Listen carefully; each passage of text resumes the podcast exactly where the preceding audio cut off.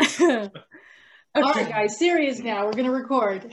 all right, so a few weeks ago, um, I sent you all an article talking about how some really high-powered um, executives and entrepreneurs, especially here in the States, use silence to their benefit. And the gist of the article was that everyone should use silence to their benefit in meetings and in, in engagements and that kind of thing. And what it brought up for me was is silence something that just anyone can use anytime that they can just decide to be comfortable with silence and they can use it? Or is it something that only people with power in the room have the opportunity to use? So what are your guys' thoughts on that? I think I'd, I'd like to kick off with the notion that first of all we've got to look at whether it's chicken or egg because people with power using silence are they powerful because they use silence or are they using silence because they're powerful? Hmm. See, I would because sometimes the answer to that can become quite clear because it, it's sometimes a little bit like you know if you're driving on the motorway or the highway or whatever it is, whatever country you're in, the autobahn, yeah, in Katy's case, but you, you know, try and leave it. Out, there's three countries here, which is why just to clear that up yeah. Um, some kind of speedy road. Um, and then you try and leave a suitable gap between you and the car in front. And then you can think right so i'll just i'll back off a bit and then someone nips in and fills it. And then you back off a bit more and then someone nips in and fills it. And it can be a little bit like that i find silence so if you you might pause just for added weight and gravitas and someone goes hmm i was thinking blah blah blah and they just fill it. So mm-hmm you know what I mean? If I, I, don't know whether that's lack of authority, whether that's lack of gravitas. I don't know why, but I've definitely seen that happen. Absolutely. Katy, what do you think? Uh, well, I sorry, it was the the link to the German bit. I know I've said to you guys before that this idea that the Germans you have their verb at the end of a sentence, mm. so they are much more patient. There's a lot more. They're faster roads, but they're slower talking because the verb is at the end. So you have to wait to hear what this person is doing. And that has been, for me, coming here really much more interesting because there are more silences. There's much more patience in a conversation as well. Mm. But yes, Robin, I think it's a great it's a great question of um, I think Steve saying chicken or egg, which comes first? Because you, the oh, way I notice it is that in conversations when someone says um and then they are thinking or waiting or whatever do other people just kind of wait for them to continue the thought? Or is that a opportunity to jump in because well you're clearly not ready to talk so i'll talk now? That's true. I've used the um as a tool before. Sorry go on steve. I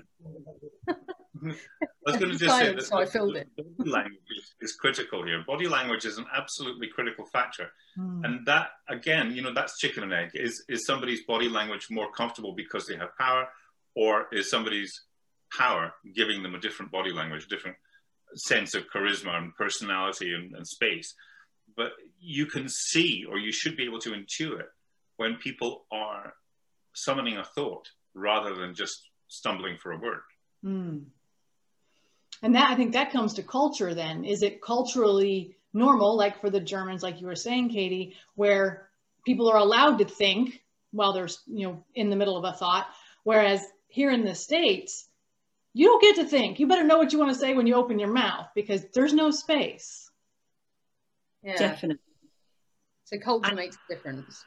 I was told actually because I was sat at a table years ago, and I think it was it was a mix between um, English people, South African people, and American people. Mm. And I think it was it was largely the American um, people at the table who were saying that that going um or hmm and all those types of noises is a very british thing apparently i didn't know that but i do definitely use that as a i'm still thinking kind of you know what i mean like a bit of punctuation almost like it's just a pause i'm not finished um that kind of thing mm-hmm. yeah filler to, to avoid that silence yeah. Instead of, instead of stopping. if you notice politicians in parliament and i'm not just talking about british parliament i'm talking about globally generally will if they're in the middle of something and somebody interrupts or heckles they keep on repeating. But if they have a pause they they um and er much more than they would do in normal. a, a dinner party or, or at home. And the worst offender of all that I can remember was a guy called Donald Dewar, who was the first First Minister of Scotland when Scotland got a, devolved uh, assembly. And um, he, he was terrible. He would um and er. Three quarters of his conversation was just noise. But I think he'd come from the Westminster system where people do heckle and shout and, and, and bicker. But the, the interesting thing is uh, that if you are shouting, if you're jumping in to a gap, the implication to me is that you've not been listening to what's been being being said anyway. You've been rehearsing what you want to say, so that you've got it to, to, to hand to jump in with when the, when there's a gap. Yeah, yeah. Let's talk a little bit about the body language thing that you brought up, Steve, because I think that that's a really good point. And how could someone, if they wanted to be able to use silence, as as a space in a conversation how could their body language and make it clear that that's their point they're trying to create silence or create space in the conversation i think it's about the dynamics of body language in this particular instance if we're assuming something like a boardroom or a, or even a zoom call mm-hmm. and the if you think about a, a boardroom with a bunch of people around it there's usually a bunch of dog people and there's a bunch of cat people but the, there are going to be fewer cat people in a boardroom than there are dog people. Dog people are all, oh yeah, let's do this, let's do that. Oh, jumping around and bang, all enthusiastic. And the cat person sitting back and waiting for something to happen and then going, no, we're going to do that because that's what we've got budget for. And they wait and they wait and they wait. Um, but the body language is the cat person or the, the, the power person, if you like, will generally speaking lean back mm. until they're ready to speak and it's the dynamic between the, the, the kind of comfortable listening uh, pose to the forward dynamic pose. Now it's my turn. Shut up. I'm going to tell you what I think. Mm. And it's that change in posture. And that usually uh, it, it's accompanied by a dropping of the voice as well. Men and women will become a little more intimate and they will drop and resonate more when they take a powerful pose than when they lean back and just make the odd comment. And do you think in Zoom that that's even more necessary to be more exaggerated with that movement? The trouble with Zoom and, and Teams at the moment is that people are still behaving as though it's a novelty, even though a year in it probably isn't for most of us. Mm-hmm. The it, when everybody is accustomed to it, and when everybody has a light source that's in the right place rather than behind them, and everybody is using the space the same way as they would in an office or a boardroom, mm-hmm. yeah, it's going to become all the more all the more evident. When people are no longer at their dining room table with their teenage son wandering around behind or their husband doing the dishes, it will be much more evident that what we do see in terms of body language and what we do here in terms of vocal power will actually have all the importance and more mm. than sitting in a boardroom. Can I tell you something somebody told me today? That um, they were having a meeting last night that I, I didn't go to, and they were saying that they'd never met each other in real life, but they were very sure that this one woman who was running the meeting must be really tall. Well, I know her in real life, and she's not tall, but across on Zoom, she comes across with all of that power and all of mm-hmm. that dynamic. So I do think there are actually there's possibilities in Zoom that you can come across as bigger than you are in that physical stature. Because I'm sure in a real boardroom, she would find it quite difficult because she's quite small. She's very petite to, yeah. to, to get that across.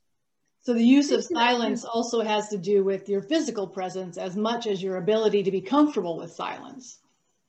I think it's also kind of dependent on how well the people involved know each other and what the dynamic generally is like the balance of people because sometimes somebody may do the cat pose thing and sort of you know and sit back and listen for a while and they won't get a word in edgeways you know because it's become a shouting match. It's become a you know whoever talks loudest gets heard type situation.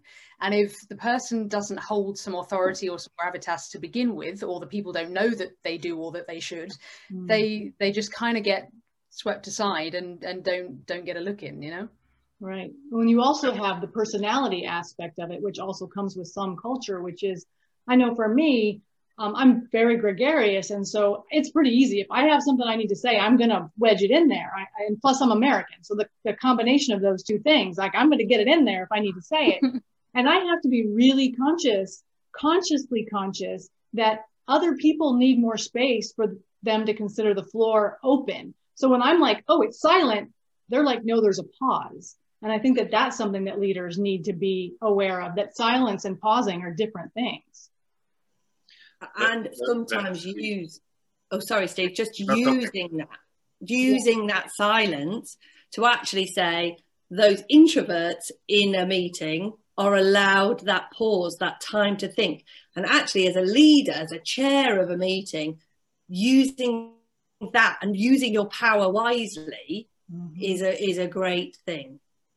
I think if you can sit back, listen to everybody shouting until they've all either worn themselves out or it's coming to the end of the time slot, you know, the room's been booked for this or the, the Zoom session's been scheduled for that.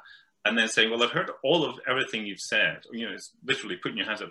I've heard everything you've said. I've been listening to it. And from an almost an external point of view, this is what I've come up with. This is my rounded picture of everything that's been going on. Mm-hmm. And that generates power rather than necessarily coming from a place of power. Mm. Because I think that overview uh, mentality is a powerful one. Even if you're the least powerful person, powerful, moneyed, positioned person in the in the meeting, to be able to say, "Well, I've listened to everything you've said, and I see this and this and this, and my conclusion is that." Hmm. Do you think power can also be used as a um, like if you're the least powerful person in the room? I, am thinking teenagers, but also unions and things like that. When you've got a, you're presenting a big change, say in an organisation, if the union say nothing, or the members that you're saying say nothing, that silence, that silence can be really disruptive. Even though you have lack of power, that silence is really powerful. And as someone without power, you have to be careful with using silence that way because it can put you in a down position with powerful people. Like you can be using a pause and trying to think, and they can think that you're being disrespectful and not answering them. So I yeah. think there's both sides of that coin. Yeah. So there's a lot to be said for filling the space. You know, the um, Frost Nixon interview, David Frost interviewed Richard Nixon. Um, I don't know if you've ever seen the footage of that, but for the first few taping sessions, Nixon steamrolled through the conversation, and David Frost. I mean, he hadn't prepped apparently for it properly up until that final taping session anyway where they covered you know they covered watergate and all that stuff um, but his whole strategy was if you even so much as breathe i'm going to continue with my next story my next story my next story so that no one else could get anything in and he just dominated so it was that sort of you know and then and then because actually they made a film out of it called frost nixon which is well worth a watch and they cover exactly that what you were saying steve about the body language. And they're saying like look at you you're sitting back like you're a chat show host because obviously he was.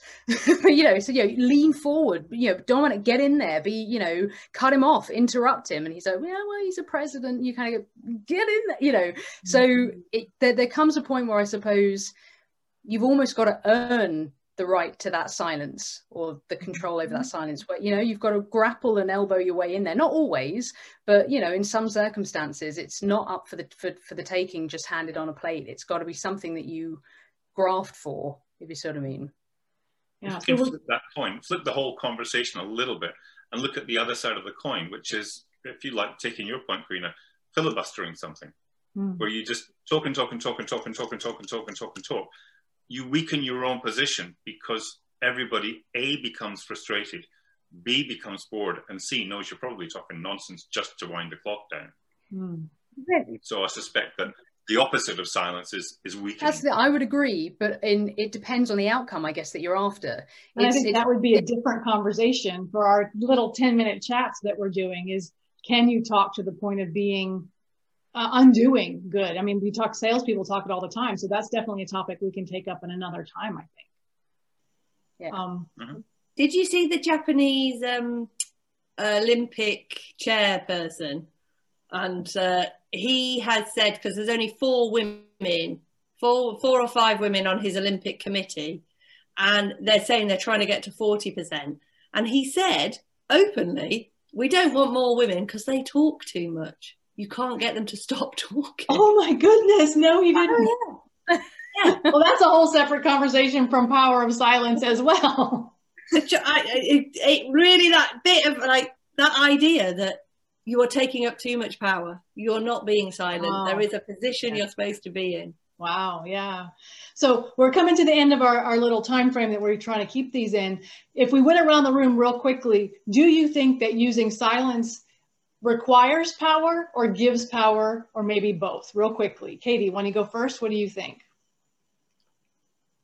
I think you can use silence to demonstrate your power at, at, at its best. You can use silence to demonstrate your power, and it's a brilliant tool.